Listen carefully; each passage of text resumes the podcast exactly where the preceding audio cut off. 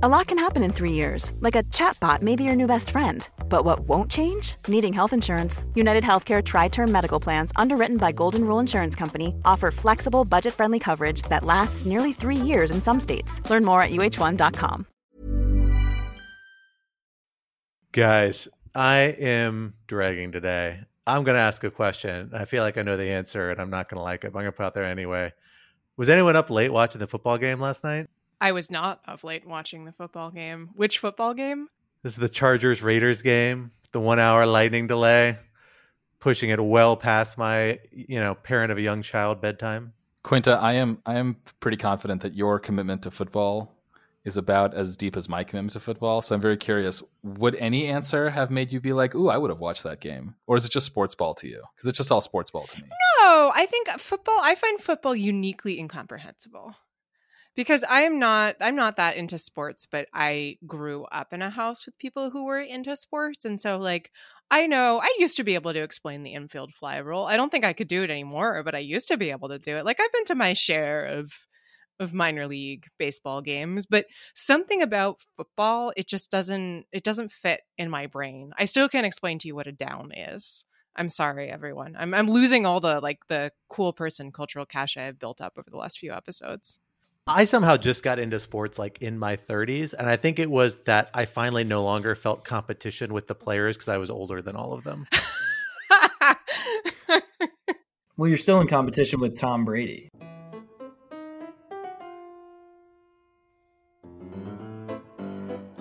Hello, everyone, and welcome to Rational Security 2.0, aka Rational Security and the Chamber of Secrets. I am Scott R. Anderson, Lawfare Senior Editor. I am very happy to be here today with my co senior editors and colleagues and friends and frenemies, Quinta Jurecic. Hello. Am I a frenemy? Yeah, I think so. I think we've had enough confrontation over Take it. over these podcasts that we can officially say frenemy. Good faith confrontation. Yeah, good faith frenemy. Good faith frenemy. And Alan Rosenstein. Hello, hello. I think of myself as my own frenemy. Your own best frenemy. My own best frenemy. That's right. Exactly. And we are very, very thrilled to have on with us today a first time rational security guest, Bryce Klehm, Lawfare Associate Editor. Hello, Bryce. Hello. Thank you guys for having me. We're really excited to have you here. Now, Bryce, you are in a unique position of a lot of our guests in that you have actually worked in professional broadcast media before. Isn't that right? Before you came and joined Lawfare? Yes, that's right. I worked at CBS News' Washington, D.C. bureau for about a year and a half before I came to Lawfare. So you can tell us what we're doing wrong. Yeah, Bryce understands. Bryce knows just how deeply amateurish we are at all of this, don't you, Bryce? No comment. well, with that, uh, we are excited to have everyone here listening in for the What's in the Box edition with, with every for the perspectives that may be a very specific cultural reference. Not everyone involved in this podcast recording is in the loop on. That's okay. So enough people in the audience will get it. Yeah the uh, what the audience is not seeing is the completely confused facial expressions of literally every other person involved in the podcast recording today. As alan likes to say podcasting is a visual medium. Has no one seen the movie seven? Not at all? David fincher classic? I'm just going to trust you Okay. All right. It's worth it's I won't give away cuz it's all spoiler, but a box comes into play. That said, with that in mind, uh, for today's episode, uh, we'll be here talking about first up the problem with nosy neighbors. How concerned should we be about the fact that the Chinese military got up in Taiwan's business and airspace over this past weekend? Topic number two: If you want to be popular, don't go to law school. Does the Supreme Court's declining popularity mean it is headed for a legitimacy crisis? And finally, Talk about your outside the box financial planning. What do the recently unleashed Pandora papers tell us about the world's wealthy elites and the people leaking information about them? For our first topic, I'm going to hand it over to you, Quinta. All right. So, I, first off, I love the nosy neighbors framing. I'm not sure. It, it, seems a little ominous in terms of what what the People's Republic of China would look like peeking over the fence. But the the news specifically that we're discussing is that according to the Times, nearly 80 Chinese airplanes flew into or flew near Taiwanese airspace over the weekend, which, as you can imagine, created a bit of a ruckus in Taiwan which ended up scrambling fighter jets in response. So, obviously, it is no secret that the People's Republic of China would like Taiwan to become de facto part of the People's Republic of China. And Taiwan does not want that. And we've seen, you know, kinds of sorties like this before. My impression, at least, is that this level of aircraft being sent and this close to Taiwan, and not for any particular occasion, is something that may be new and is potentially ominous um, in terms of what it means for China Taiwan relations. So just to throw it out to the group, I'm curious for y'all's takes because to be completely honest, I'm this is not an area that I'm expert in and I'm not sure what to make of it one way or another. Like, do we think that this is a sign that China is seriously going to try to take over Taiwan by military force, or is this kind of just, you know, a little bit of a flex that might not end up in anything anytime soon? I mean, I, th- I think China has been telling us that it is at the very least willing to use military force to take over Taiwan for several years now. And there are a lot of signs, not just in terms of its military activities, but also regarding the fundamentals of Chinese domestic politics that suggest that it is moving in that direction. And we can get into all of that. I, mean, I think what's most concerning to me about what China did is is not so much that they're preparing tactically to bomb Taiwan anytime soon, but rather that these sort of things can very quickly spiral out of control, right? What if a Chinese aircraft gets shot down? What if a Chinese aircraft malfunctions and to save face China claims that it's been shot down? All of those things can very quickly turn into a situation in which China in particular feels it's committed to a course of action um, that leads to the invasion of Taiwan. This is one of the things that keeps me up at night. And, and I think that we've not been nearly concerned enough about this in the United States, at least. So I will second everything that Alan just said, but also add that this latest incursion into Taiwan's ADIZ is what it's called, the Air Defense Identification Zone, with the 80 aircraft was on China's, the People's Republic of China's national holiday on October 1st. Uh, they have sort of a long celebration for that. But a few weeks ago, I was talking with Julian Ku on the Lawfare podcast, and he said something that really surprised me and I think is sort of lacking in US media coverage of this. He he told me that the urgency within Taiwan with regards to the threat from China is lower than you would imagine. And as Americans, I think we tend to believe that countries with mandatory service requirement like Taiwan, Israel, and South Korea are sort of constantly preparing for war. But that is sort of far from the case in Taiwan. There's really not a lot of enthusiasm for serving in the military. Defense spending is really low. In 2019, Taiwan spent around 1.7% of its GDP on defense spending. And just to give you a little bit of a sense of what Taiwan's conscription is like, the, the service requirement is only four months. So South Korea's is 18 to 22 months, and Israel's is 32 months. So I think we're sort of missing the fact that you know, will the U.S. go to defend Taiwan? Is is certainly a debate that we have quite often. But will Taiwan even go fully to bat for itself? Is another thing that Julian spoke with me about. Yeah, I, I think that's a really good question. I listened to that podcast and, and thought that was good that Julian brought that up because I think it raises this questions about this type of conflict that's likely to come if these things kind of get pushed come to shove. There's a risk of a major, major conflict, like a world war style conflict. Eh, but the sheer cost of that also means there's, I think, a substantial likelihood of whichever fact pattern plays out, that actors are going to have incentive to back away from that or find ways to back away from that. And that includes the Taiwanese as well as Americans, as well as Chinese, as well as other regional actors, right? In an effort, particularly to turn into like a longer term game. I think you actually see that reflected in what the Chinese did this past weekend to some extent. And, and, you know, I hate when we turn every story into a media criticism story, which is like something we tend to do here at Rational Security.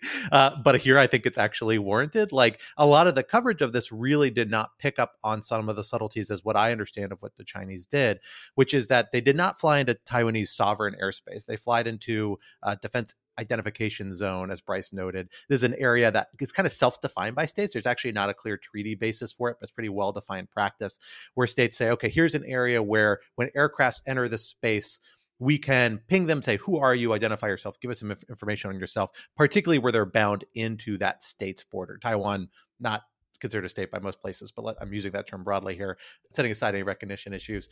And that's really what China's messing with here. And it's something they've done before. The scale, the rapidity here, and the repetition, I think is very new and seems to be the most concerning aspect of this. But stuff like this is not entirely new. China's done it before. And in particular, notably, this zone kind of wraps itself around the island. And China only had a very small number of intrusions in recent weeks across the median line that kind of is the narrowest space between Taiwan, the main island, and China's mainland. Most of the incursions actually occurred around kind of the southwestern edge of the island that really is an area where it necessarily wasn't close to the population centers, the military centers of the island, but was nonetheless going into this area and defying Taiwan's effort to impose its own rules. And coming between Taiwan and an outlying island there that it uses as a military base, although I don't think it's actually popular. I can't remember the name of the island now. Um, this is my rough understanding. I may have some of the d- details slightly off. So it's slightly less provocative, I think, than a lot of people have said. I think it's really notable. Again, it's it's a high scale, it's a high velocity. It really is intended to like make the Taiwanese burn energy, burn fuel, or maybe become so acclimated to these sorts of activities that if it were to become more serious, they would not respond with the swiftness that they would otherwise because it's a kind of boy who cries wolf situation. And those are all big strategic kind of calculators. At the same time, it's not quite as provocative as I think a lot of people are making it sound. And the real question becomes well, how continuous a pattern of activity is this? Is this just the equivalent or something in response to U.S. FONOPs like freedom of navigation operations, which are China really takes issue with, or that we steer ships into uh, maritime territory China claims without abiding by its notification rules? Is this their effort to kind of do something similar, but it's a kind of a one off or a periodic thing, not a sustained activity? Or is it really sustained, meaning it's going to become a real drain on Taiwan's defense resources and capabilities? I just want to respond to something Scott said earlier, which is that you know this is the sort of thing that could spark a new world war and that creates incentives for all parties to to be cool, as it were. And I, am not sure I, I agree with that, largely because I don't think it's credible to think that both sides here, the Chinese on the one hand and the United States on the other. I mean, obviously the other side is Taiwan. They're the one that's most directly affected, but if there's a security guarantee, it's going to be from the United States, not from Taiwan itself, given how small it is relative to China. I'm actually not convinced that there is the sort of symmetry of either means or motive that gets both parties to consider to take the other particularly seriously. And what I mean by that is China has many, many reasons to invade Taiwan. Some of those are historical, cultural, ideological reasons. I think the biggest one is China's own domestic politics. China's in a in a very bad long-term political position. It has declining birth rate, it has severe gender imbalance, it may be at the beginning of a huge housing bubble bursting. There's a lot of corruption. There's a, there are big, big problems with with the Chinese domestic system, and so the easiest way for Xi Jinping to shore that up would be to take all that energy and direct it outwards.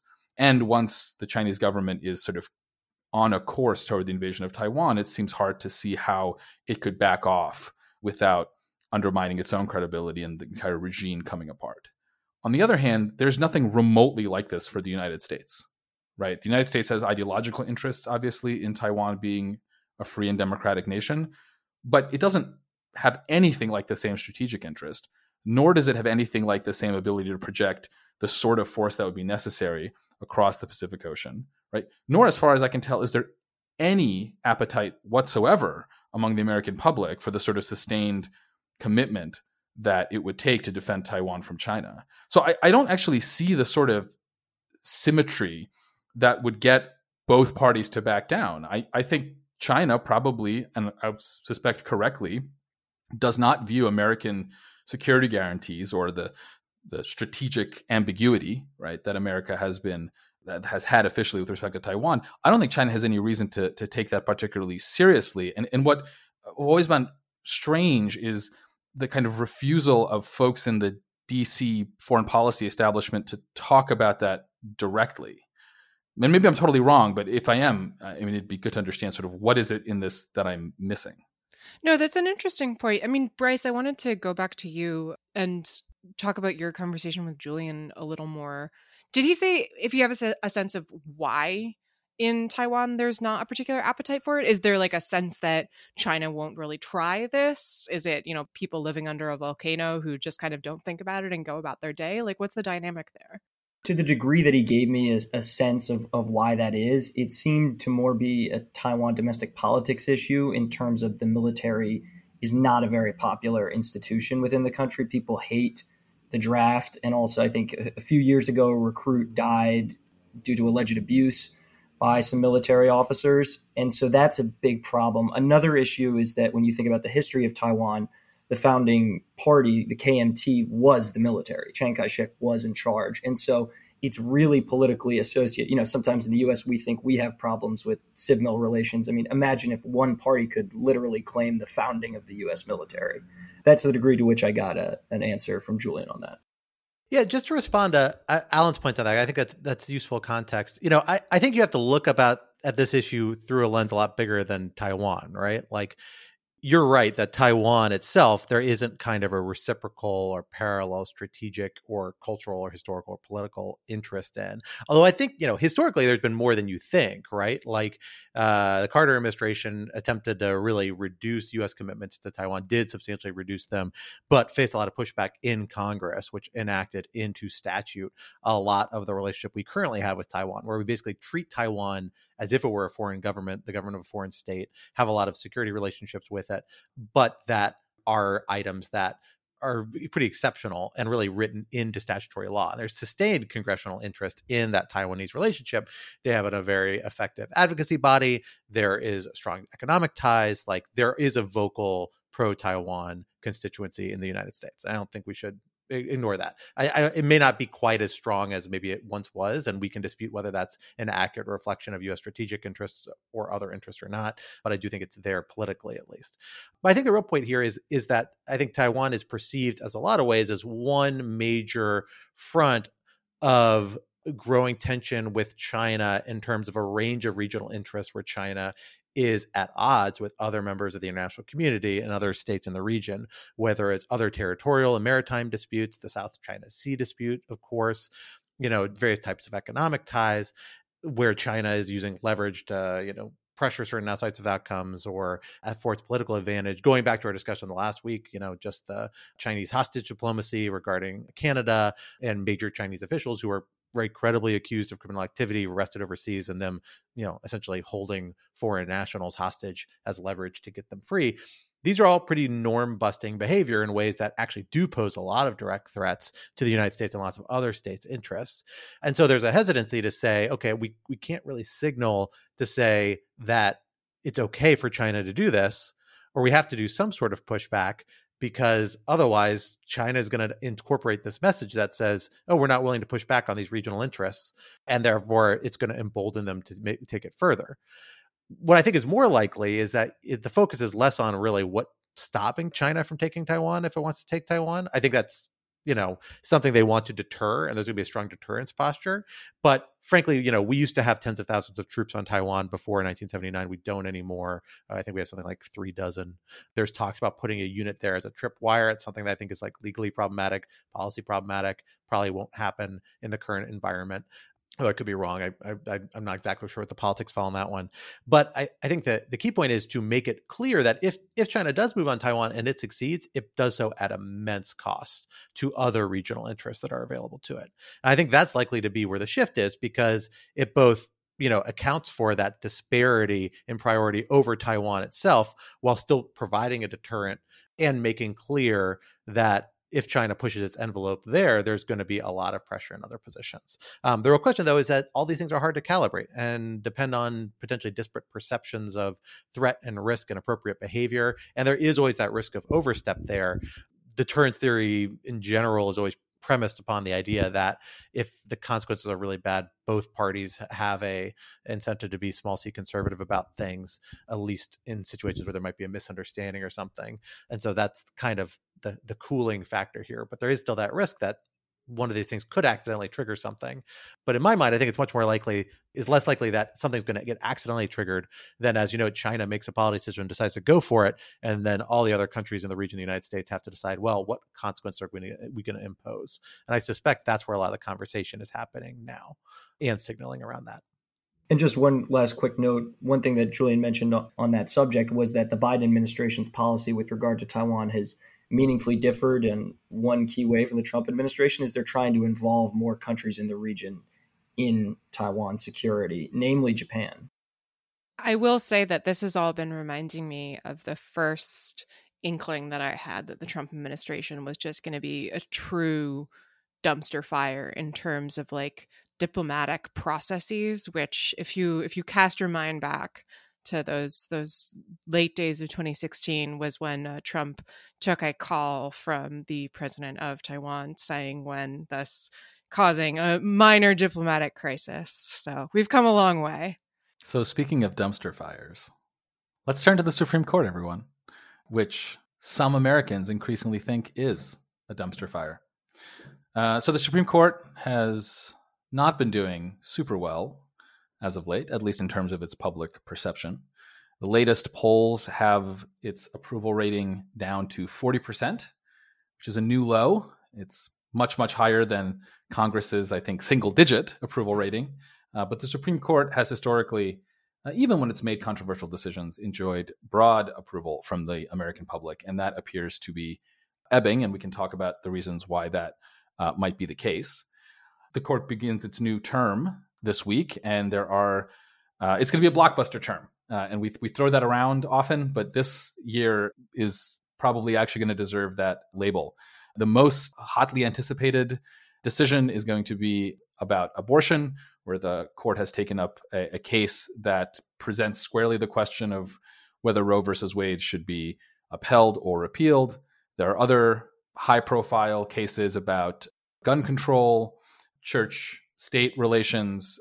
The court might, depending on what it grants cert on, have an opportunity to end affirmative action in this country.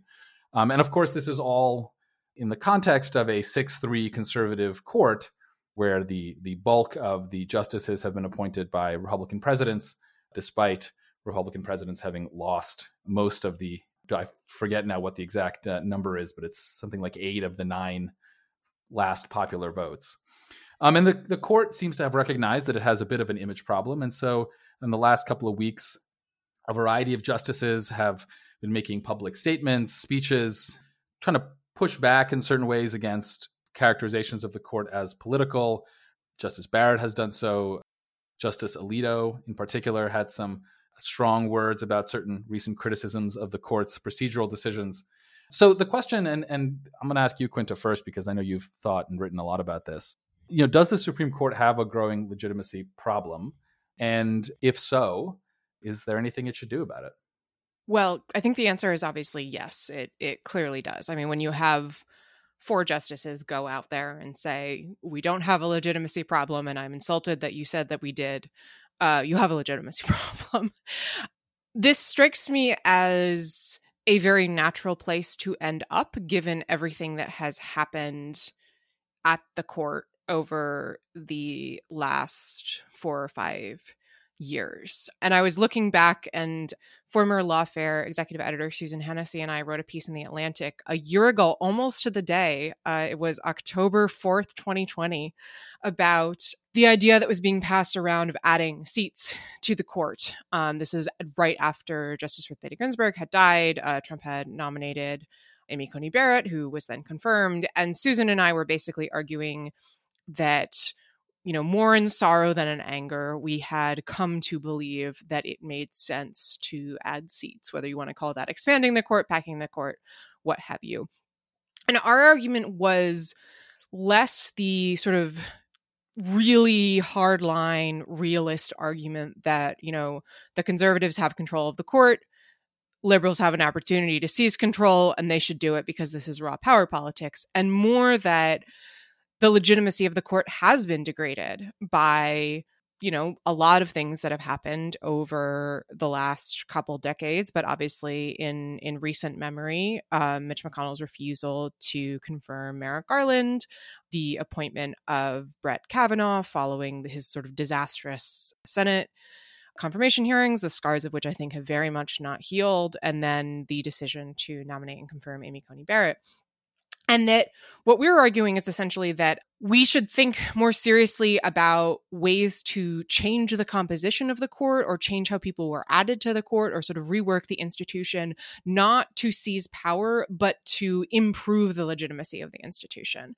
And our argument, and I'll, I will not go too academic here, is based on a piece written by David Pozen, who's a law professor, about uh, constitutional hardball and anti-hardball, basically meaning, you know, in order to get to a place where you're no longer trapped in an escalatory cycle, you have to give the side that's been repeatedly screwed over something to kind of tide them over so they don't feel like they're the losing party when you reach a truce. And so that was our argument for adding seats to the court. And obviously that did not happen. And I think that we can now see that, you know, the court with nine justices is not looking so hot as an institution enjoying public legitimacy. So all of which is to say i don't know what the solution is. There's obviously there's a commission on what should be done with the court going on right now that was appointed by president biden. I highly doubt that whatever they come up with will be implemented just because you know the forces of inertia are strong. But it seems pretty clear to me that the supreme court has a problem and that you know we might as well think about pie in the sky ideas about fixing it. So on that note a pie in the sky idea i do agree with quinta that there is somewhat of a legitimacy crisis forming but I think most of it lies actually the reforms that could help it lie outside of the court. And I blame a lot of this on the confirmation process that we've witnessed over the past few years. I spent both Brett Kavanaugh and Justice Barrett's confirmation processes. I was in a newsroom during this, and the American public, we have to keep in mind that the American public's first introduction to these Supreme Court justices is a harshly political process. And I think something that I found interesting in a lot of the justices' statements over the summer, where they were saying, you know, we're not political, we don't make these rulings based on political preferences, is well, what do you expect the American public to think if the entire process that we just watched you go through was extremely political? So I would say that that the reforms that I envision are are more centered on the confirmation process. Yeah, I, I think Bryce writes a really valid point. You know, there's so many elements about the Supreme Court that is really objectionable and problematic and distasteful. And to some extent, the lower federal courts, which I think actually get ignored in a lot of these conversations and need to be a bigger part of the conversation at the Supreme Court, if for no other reason than then frankly there's some solutions that are a little more approachable there and don't aren't quite as constitutionally fraught. I will say that from my perspective, you clearly do have some sort of popularity legitimacy lapse in the courts and it's a problem for the court. It's something they need to be concerned about. It's something Chief Justice Roberts very clearly is concerned about, right? Like we've seen a turn in the way he approaches opinions, the way he frames them, the way he narrows them, the you know opinions he chooses to write. The fact that he's kind of become a swing justice and now not quite a swing justice, like a kind of periodic, you know, joiner with uh, liberal justices on uh, at least ways to frame or narrow certain issues you know indicates there is this concern to say like well we're not supposed to be a political body. We're not supposed to be a legal body. We're driving these reaching a sorts of approach. And the defense that you've heard from a lot of these justices on the left and the right is that no i mean we're approaching these things from a judicial philosophy standpoint. We're not partisan hacks but the problem with those defenses, I think, is that I, am not sure there is that big of a difference between a partisan hack and somebody who has a difference in judicial philosophy, right? Like, you know, if you have a particularly strongly held view, there's a lot of people that think that people who disagree with their strongly held view are going to be partisan hacks and could only reach that conclusion by virtue of compromised priorities or a degree of instrumentalist logic that's somehow not faithful to the institution. Uh, and frankly, that works both directions, although historic, you know, the last 20 or 30 years, I really think the political right has invoked that rhetoric a lot more, in part as a reaction to the perception of a very activist liberal court throughout the 60s and 70s. Maybe we'll see a flip of that now, right? As we see what is very clearly primed to be, by I think most reasonable measures, a fairly activist conservative court that will drive the liberals the other direction. In my mind, though, you know, the fixes, I think a lot of these fixes that people talk about tend to be pretty dramatic. In expanding the court, I don't have an objection to, but I'm not sure uh, in and of itself it actually gets you anywhere because it does create this tit for tat raising the court problems like your ability to get it to stop at 11 or 12 justices wherever you expand it to depends on you persuading the republicans that yeah what they did was wrong you're right and we will stop uh, to avoid a cycle of escalation. I'm not sure that's clear that that alone will get you there. The proposals i find most intriguing and most persuasive tend to be things that look at the lifetime appointment of judges, which I think is kind of the not root of all evil, but I'll, I'll use that phrase here, uh, the original tree from which the poison fruit has fallen, because it really restricts how you can actually structure the court's composition when you have lifetime appointments.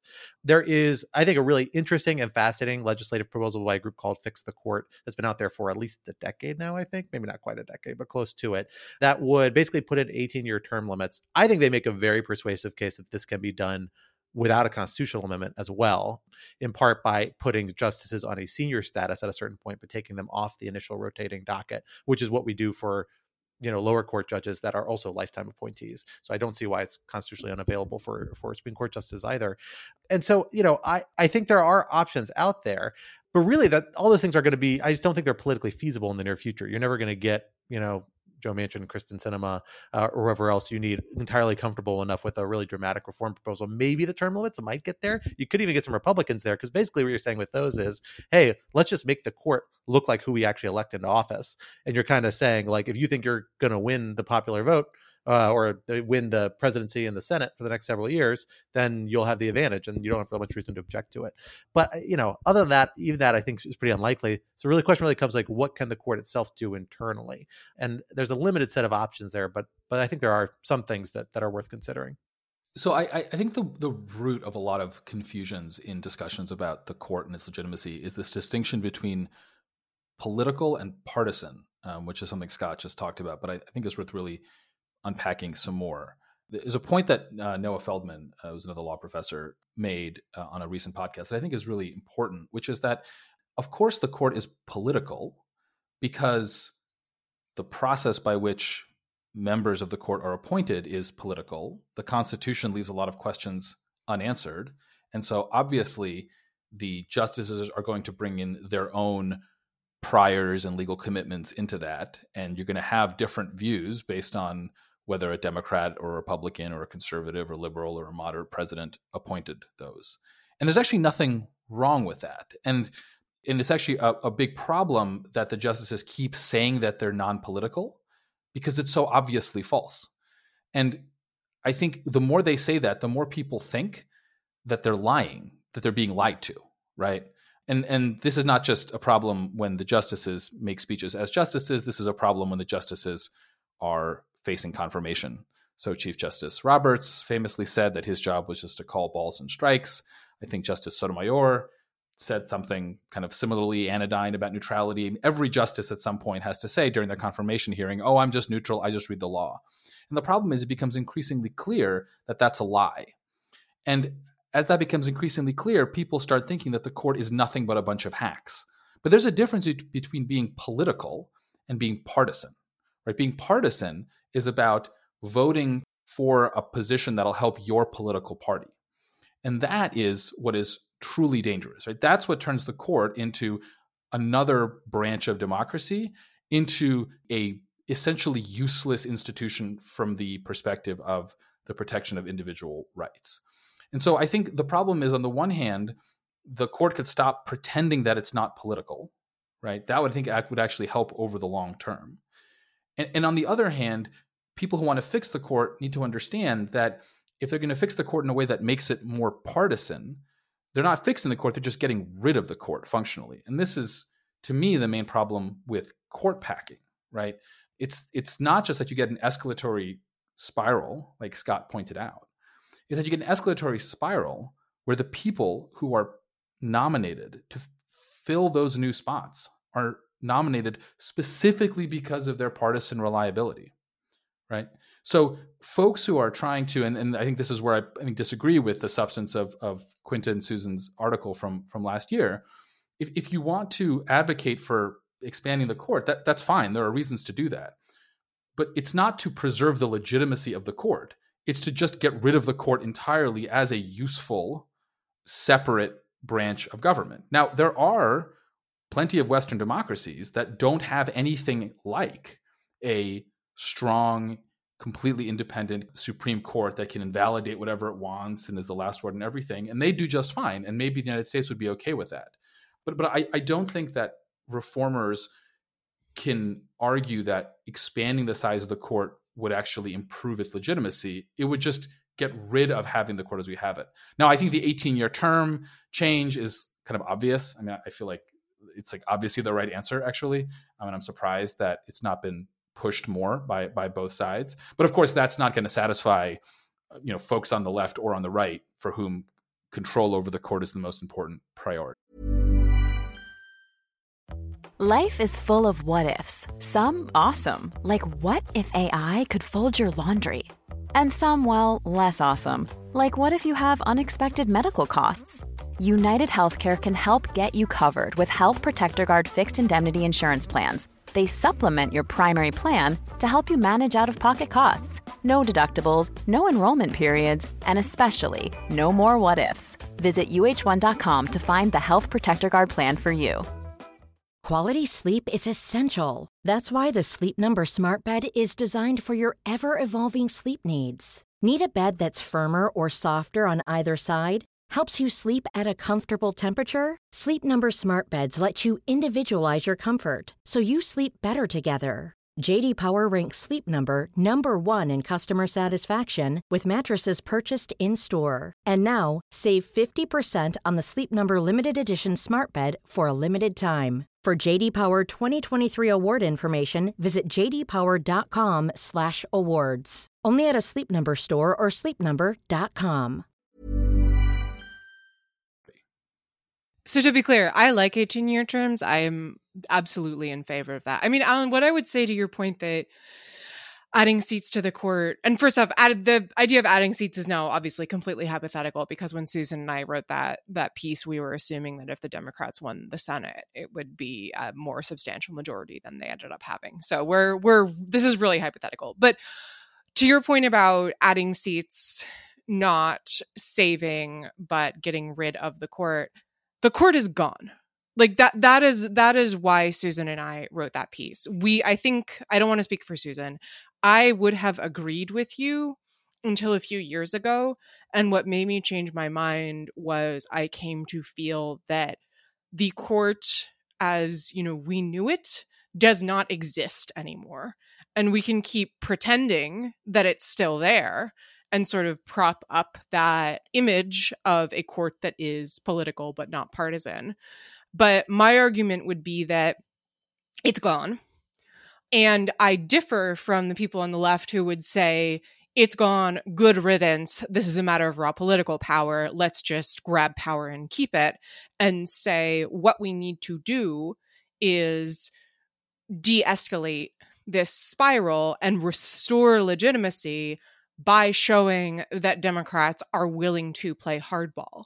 Because if the Democrats aren't willing to play hardball, the Republicans have no incentive to come to the table and make changes because they know that the Democrats will always roll over. So that that's what we're getting to by making the constitutional hardball as anti-hardball argument that you need to show, you know, it's deterrence. You need to show that you're actually willing to use your weapon. Currently, the Democratic approach is to kind of roll over and say, "Don't hurt me." So our argument was that in this hypothetical world in which the Democrats had, you know, more than uh, 51 vote majority, that there would need to be some kind of show of force. Imagine you know adding a seat or something like that.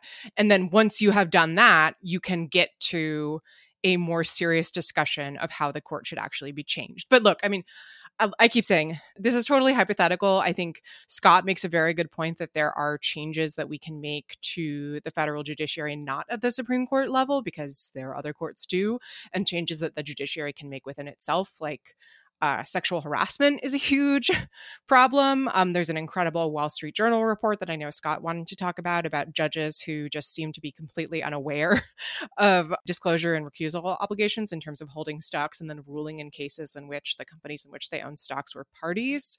So there is a lot that can be done to shore up public confidence. I don't think I fully believe at this point that public confidence in the Supreme Court is going to come back short of radical measures, which won't happen. Yeah, you know, I, I, I sympathize, and as I mentioned, I've already I sympathize with the reform proposals and the desire for the opportunity to play hardball.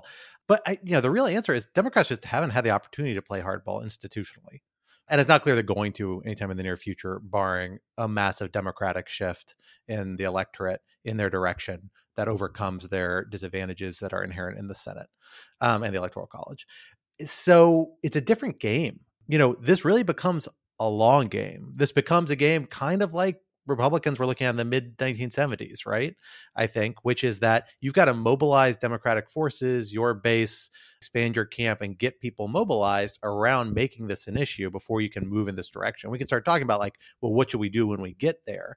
But the dynamics are going to look pretty different on the ground than they look now so you know that's what I think the future of this is. A lot of these discussions of reform they tend to be you know we're going to see what the Biden administration comes up with a Supreme Court Reform Commission. They're going to release the report, I think, after Thanksgiving, if I recall correctly. Like they're going to come up with a proposal. I'd be very surprised if it goes anywhere. I'm cautiously maybe term limits again because it seems like that should have bipartisan appeal, but you know who knows who's going to put their weight behind doing that because it doesn't necessarily give a clear answer that's going to satisfy the wings of other party that are most mobilized or most vocal around this the one thing i will say is i think there are things the court itself can do um, that need to get more attention and be talked about more. Some of these relate to the issues Quinta mentioned that are really serious and should, in any responsible democracy where we're so many so obsessed with these other issues that cannot be fixed, would be major crises. Like the fact that law clerks are being systematically exposed to sexual harassment, workplace discrimination with no really clear effective remedies, and frankly have been for several decades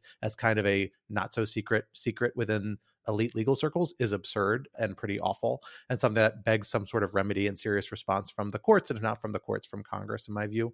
The same also goes for the fact that we basically have self-regulation which is a bit of an oxymoron as we all know uh, in regards to ethical recusals and other steps like that by the courts that's been revealed by this wall street journal report and we also have the secret dockets issue that we've all been seeing for the last few years the fact supreme court does seem more willing to entertain expedited measures without the full process and scope of briefing that we would expect to be deciding major questions. That itself is a big problem. And those are all things that actually the court, and particularly Chief Justice Roberts, can do things about internally in amending its rules, in handling how administers the court.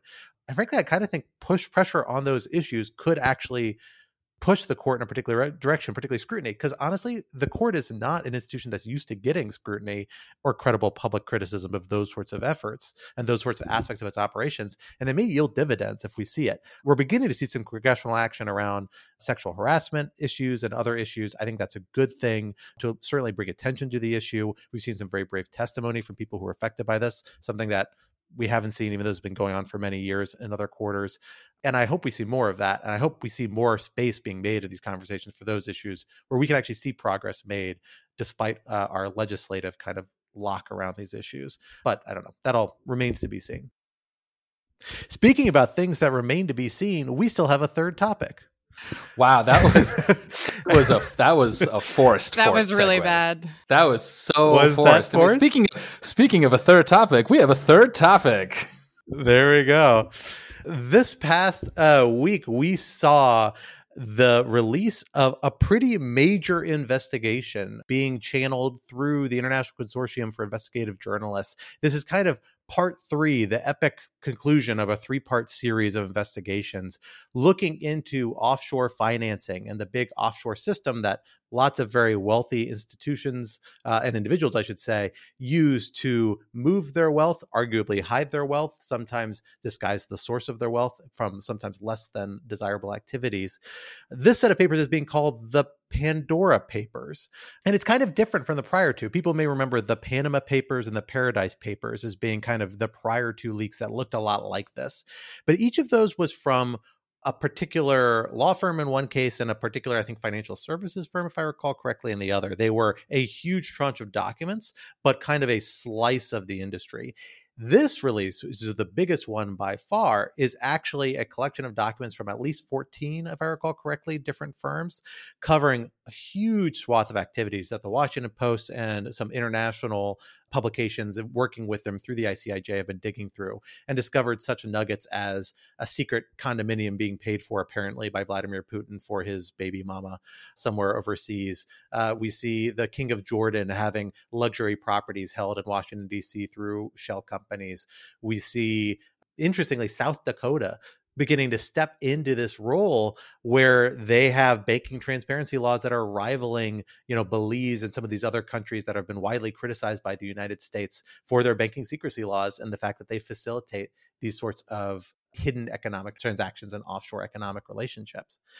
So this raises, I think, a couple questions in my mind. The first one I think, is how big of a policy problem is this? I guess for the United States, since we are a little bit of a US leaning podcast, but also for other countries. Like, is this a major, major policy concern? It's worth noting, I thought one of the most interesting facts is that they said while these systems are used heavily by billionaires, American billionaires use them far less than billionaires from other countries. Can we tax them so little to begin with? That was the, from, I believe, the post analysis. The second question I have, though, is actually, I think, the more meta question about this, which is who's leaking this information? When the Panama Papers were leaked, there's a lot of speculation that it was actually being leaked by a Western intelligence agency because all that papers, among the things revealed, was a lot of information about Russian elites and Vladimir Putin.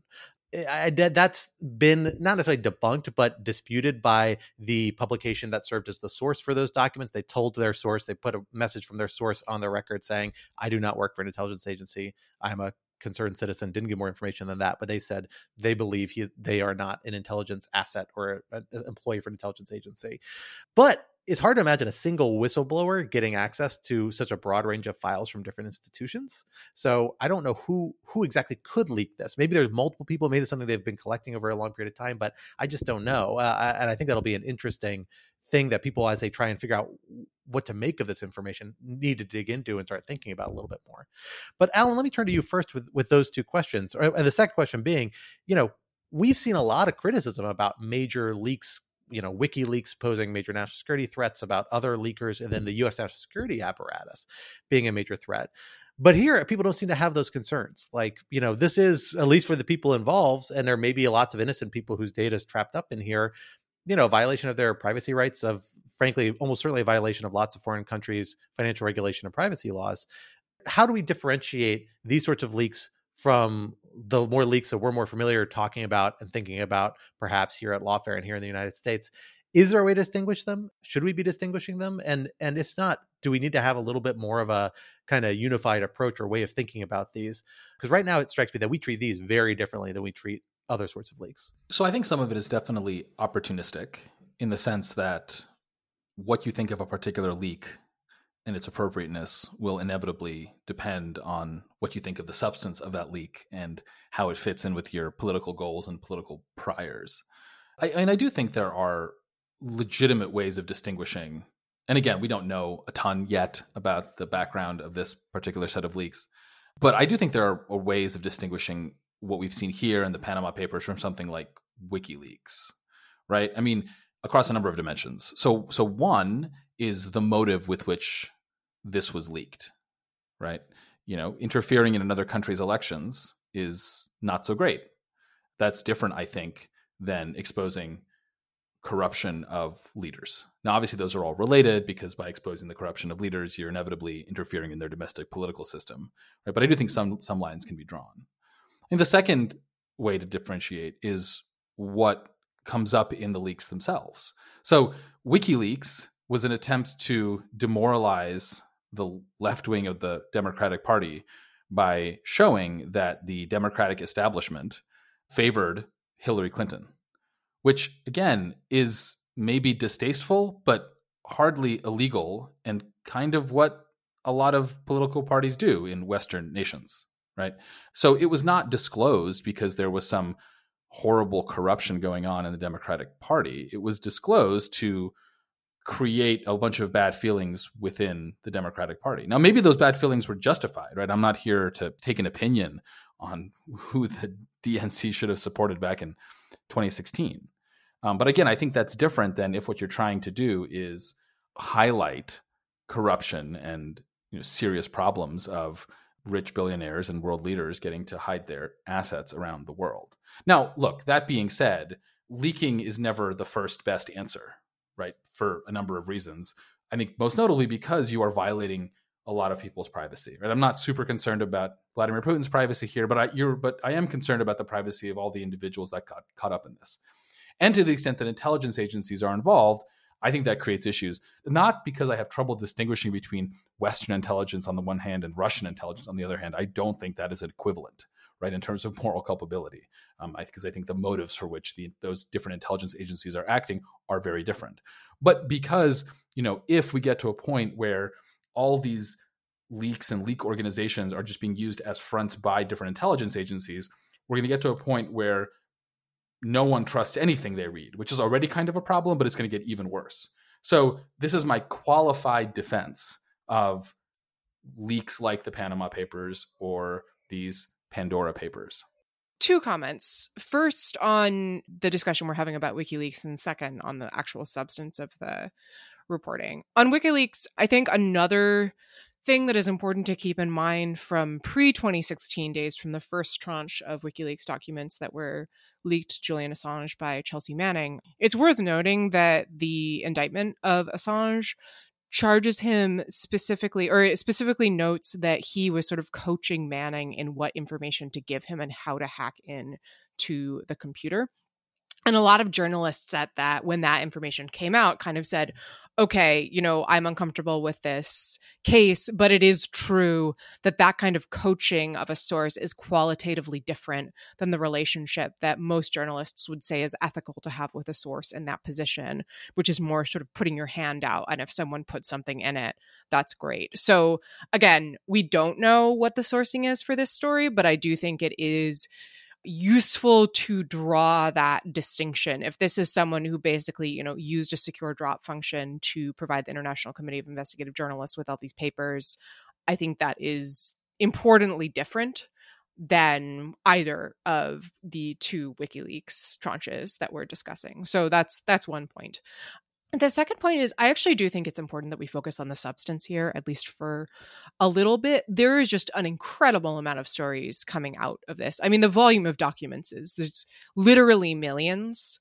and it, it's kind of mind boggling. I read through the stories that the Washington Post produced. There are more on the ICIJ website, and I think the Guardian has more as well. So I won't confess to having read the whole thing, but the stories are pretty astonishing. I mean, it's basically it's making clear the workings of a sort of parallel financial system of the extremely wealthy and in part in the united states as we noted uh, south dakota is has become apparently a real hub uh, because of some actions by the legislature in that state for trusts that are sort of obscured from public view in a number of different ways and i think that's bad for a couple of reasons. One is that, you know, if leaders are able to funnel huge amounts of cash out of their countries and park it offshore. That's bad for accountability. It's bad for democracy. It's bad because it makes it it's stealing often from the people they they're supposed to represent. It makes it harder for people to hold them accountable. It creates a parallel financial system for the extremely wealthy. All those things are not great, I would say. And the Washington Post stories have some really interesting quotes from uh, either current or former people who worked on prosecutions of crimes related to this kind of parallel financial system, saying basically, you know, we're working as fast as we can, but you know, we made changes after the Panama Papers came out, and people are, you know, they've they've moved on to new tricks, and these documents show how. And you know, where we as the government and as regulators are always going to be playing catch up, and I think that that struck me as a pretty ominous warning the other point that I would make is that it is really hard to read these stories. And I don't mean that as a knock on the post team, which I think did an incredible job at sorting through all of this and putting it together. But just like this is really, it's really complicated and it's kind of boring. And what I mean by that is that it's boring and that, you know, this person put money in this trust, which is registered in the name of this person in this country, and then they sent it to this other trust. You know, it is intentionally boring and complicated because that's how you keep regulators from catching on to it. And I think that is also part of what keeps there from being, you know, a public outcry over this kind of thing. Because if you're a South Dakotan and your legislature did this, I don't know at the time if I were in South Dakota, I would have understood what the hell was happening. And yet it has really big implications. So I came out of this feeling like the Post has given this an incredible shot at making these stories sort of engaging and interesting. There's a lot of really interesting graphics. I think they did a great job. I still found it hard to follow. I don't know what the solution is here, but that strikes me as a genuine problem for sort of ginning up public interest in the kind of serious reforms that we need to address these problems. I sort of agree. It is very complex and sometimes boring. I also think that the public has become pretty numb to stories like this for a number of reasons. And me personally, I'm just pessimistic that there really won't be in like an international organization response to to any of this, mainly because I think no matter how many rules, regulations, and roadblocks you put up, there's simply too much money to be made in helping people hide their money. And there sort of always will be. And may, that's my pessimistic view. The real value in the reporting like this to me is the impact that it has in the respective countries of the people named in the papers. And like we mentioned, you know, maybe one reason the US doesn't talk about it as much is because there weren't that many super high profile people named in this, but the the the Czech prime minister who's named in this is alleged to have used an undeclared offshore company to buy property in France and he's in the middle of an election and this is obviously having an effect on that election and Czech police have said they'll act on this new information. I also think we're just starting to understand. I mean, this this round is bigger than the Panama Papers were, like just just in terms of the volume of data on this, and the investigations from the Panama Papers which were released over five years ago, are still ongoing. So, the International Consortium of Investigative Journalists, the same organization that put out the Pandora Papers, released a sort of five years retrospective after the Panama Papers in April of 2021.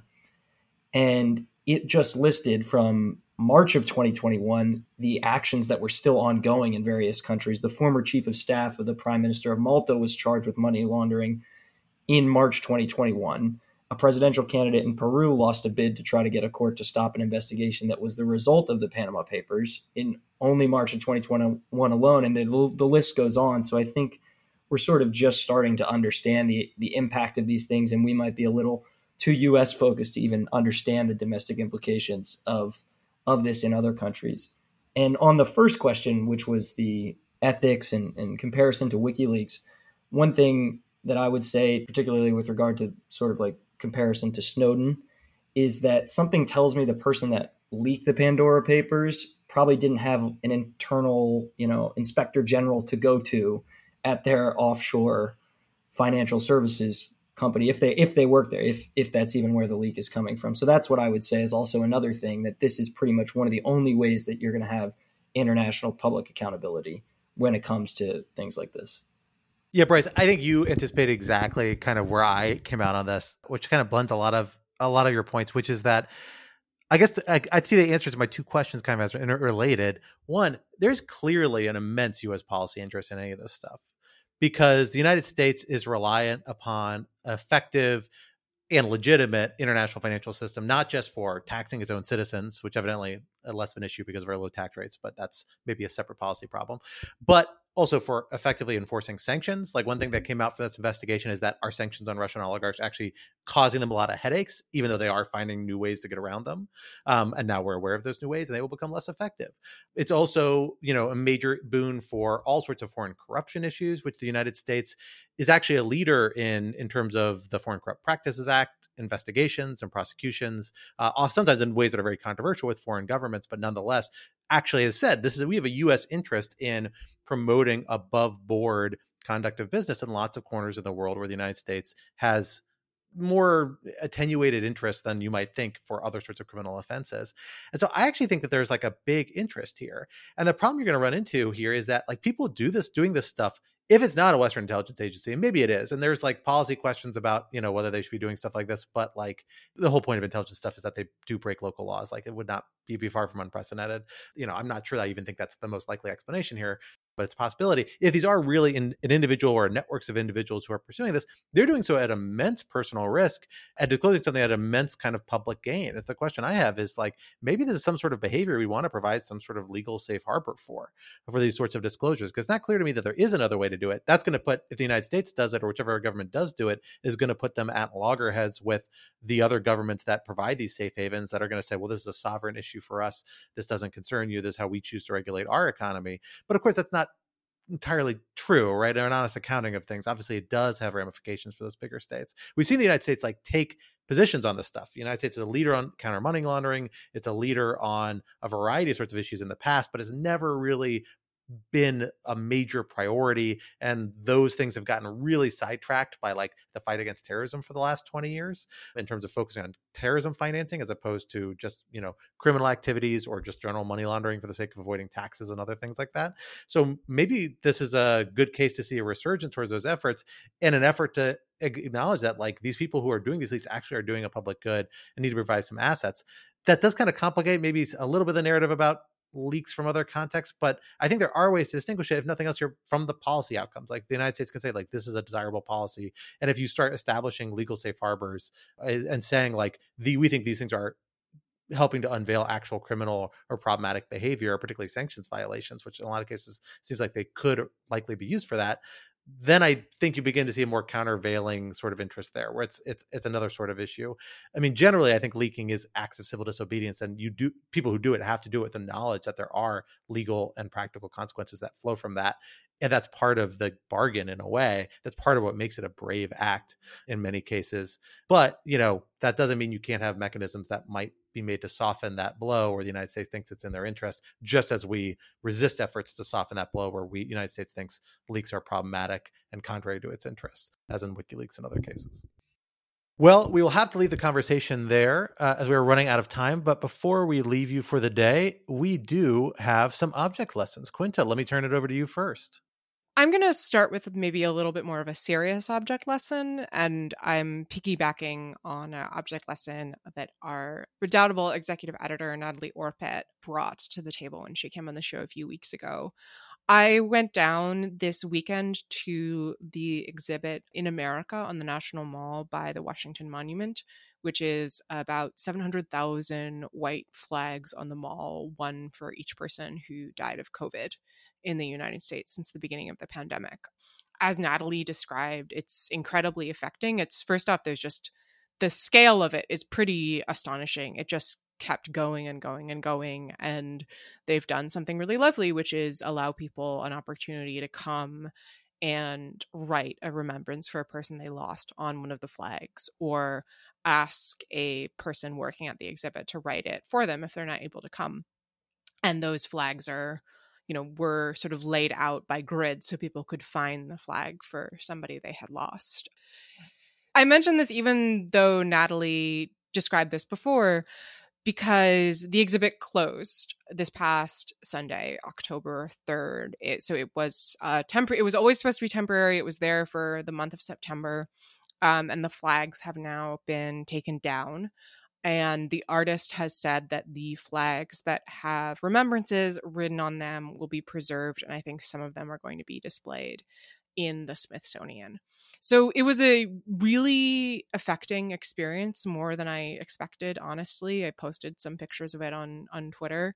And I was just really struck by how effective it was at, at communicating the scale of the loss, which is something that is hard to comprehend. You know, when you get to a number that is as big as 700,000, I don't know about everyone else, my brain kind of shorts out and just says, that's a big number. But seeing you know, I think about four square miles of flags on the mall really brings that home. And it did make me think about when the pandemic is over, if and when we're going to have memorials to the people who were lost, what those are going to look like, and if there's any way that a permanent memorial, as opposed to something that's temporary, can adequately communicate that scale without sort of taking up too much space to be there permanently. So it's a really interesting question. I will be interested to see how artists solve that problem. And I do hope that the federal government puts up some kind of memorial for the, just the scale of the loss. Um, definitely recommend if listeners haven't already that they check out the website um, in America, which we can link in the show notes. They have some pictures up on Twitter and Instagram and their website, and you can take a look if you didn't have a chance to go. Yeah, that was an amazing exhibit. I didn't get the opportunity to go, but just driving by was incredibly powerful and definitely worth checking out for those who haven't seen it. I will go to a slightly lighter topic, substantially lighter topic, but that's that's okay. Which is that for the last few weeks, I think, well, as I've mentioned before here, uh, you know, we know Scotch is the traditional rational security drink from yesteryear, from Rational Security 1.0. I've mentioned on prior episodes that I am often a beer guy. I enjoy a pumpkin beer and other beers. The higher ABV, the better. But I will say, in recent weeks, I have turned in a unexpected direction, which is towards increasingly fancy cocktails. I've always been a big kind of Negroni aficionado, but I've really been expanding my repertoire in very tasty and wonderful directions, as well as my home bar, which is now overflowing my bar cart. Uh, and that is mostly due to two people. And that is a YouTuber named Anders Erickson and his partner Oz, who together produce a phenomenal set of YouTube videos about mixing cocktails Anders, I think, is is a bartender, or at least was a bartender before the pandemic. I think he may be back at work now. I'm not sure. Started making these videos from that. They're also both professional photographers and videographers, or maybe just Oz's. I'm not sure, but incredibly high value production that goes into the history of these drinks, what liquors to use, how to make them, the methods, each in like seven minutes, which is perfect for my little weeks of time that I have during the weekend. And it's really been phenomenal. So I wanted to plug this channel for anybody who wants to get out there. I specifically want to plug the Trinidad Sour, a cocktail I had never encountered before, making this past weekend, which uses Angostura bitters as the base spirit, which is phenomenal and unexpected. It will drain half your bottle of Angostura bitters, but it's totally worth it for this very, very tasty shaking cocktail. And I will say only that for Anders and Oz, if you happen to hear this and hear my plea, what I would beg for you in exchange for this free publicity is to please identify for me a delicious evening cocktail that incorporates espresso or cold brew or something else with high amounts of caffeine and maybe some whiskey or amaro is my other preferences for the simple reason that I, as a father of a nine month old usually by the time it's appropriate for me to have a cocktail i am already falling asleep. I can use the added caffeinated support uh, and something that brings the two together would be amazing and i haven't found a good solution yet. Scott have you heard of something called Four Loko I have I have had some extreme experiences with Four Loko that I will be I will not be replicating as a father. so for that reason, I will be staying away from the Four Loko train. But something a little more sophisticated in that direction, I'm totally open to. Scott needs a hipster alcoholic speedball, is what he's looking for. Basically, something in that direction. Yes, exactly, exactly.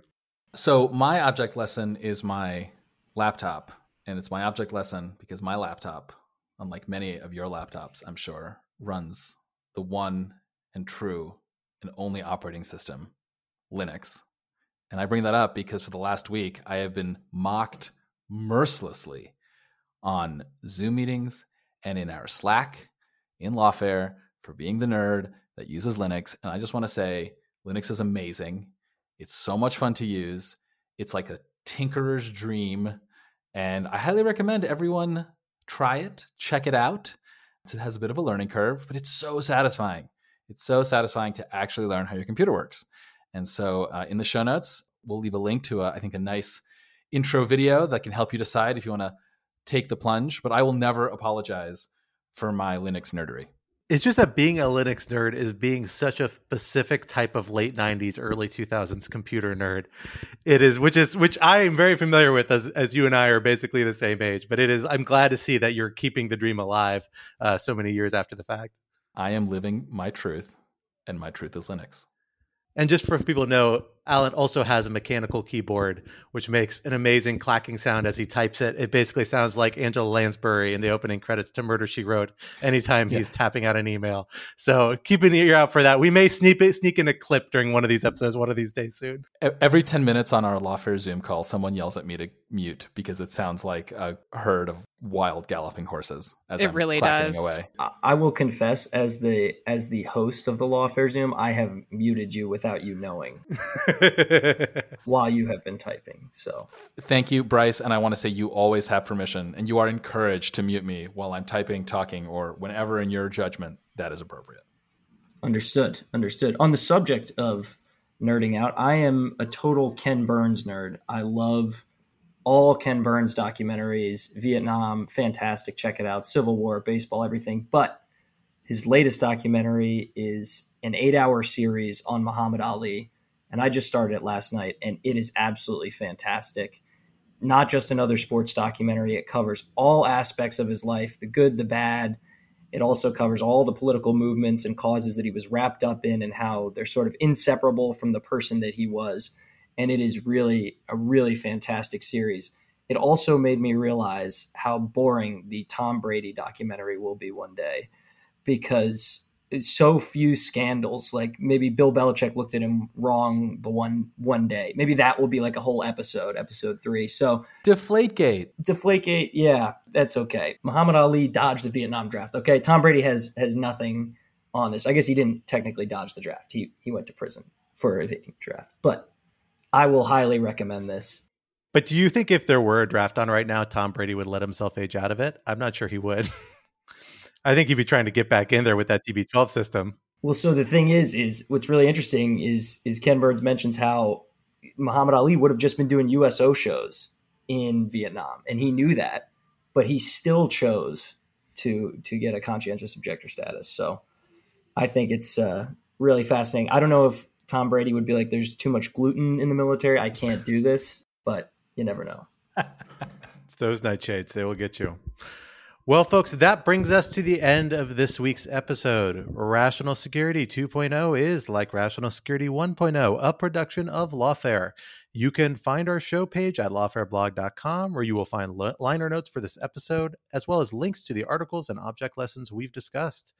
You can also purchase Rational Security swag at lawfarestore.com or go to patreon.com slash lawfare to become a material supporter of Lawfare for ad-free podcast feeds and other special benefits, including a committed ad-free feed for this very podcast please do follow us on Twitter at RATL Security. And whenever you download the podcast, please be sure to leave a rating and review or hit that share button and pass it along to your loved ones. Our audio engineer and producer this week was Hamza Shatu of Goat Rodeo, and our music, as always, was performed by Sophia Yan. One flag for your rational security lesson before we head out for the day. We will be doing a mailbag episode in the coming weeks. So if you have any questions or comments for Alan, Quinta, or I, or anyone else really in kind of the lawfare orbit that we can try and get on the podcast, send them our way via DM or by replying uh, to one of our messages on Twitter. You will see our request for mailbag submissions pinned to our Twitter account, or you can feel free to send me an email at scott.anderson at lawfareblog.com. I may regret revealing that email address to the public via podcast, but we'll see. If I get some mailbag submissions, it will be worth it. On behalf of my co host Quinta and Alan and our special guest Bryce Klehm, I am Scott R. Anderson, and we will talk to you next week. Until then, goodbye.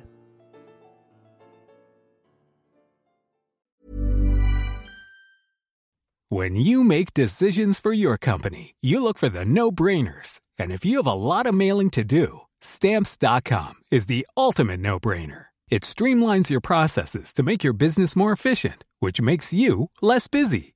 Mail checks, invoices, legal documents, and everything you need to keep your business running with stamps.com. Seamlessly connect with every major marketplace and shopping cart Schedule package pickups and see your cheapest and fastest shipping options from different carriers. With rates up to 89% off USPS and UPS rates. And with the Stamps.com mobile app, you can take care of mailing and shipping wherever you are. Make the same no brainer decision as over 1 million other businesses with Stamps.com. Sign up with Code PROGRAM for a four week trial, plus free postage and a free digital scale. No long term commitments or contracts.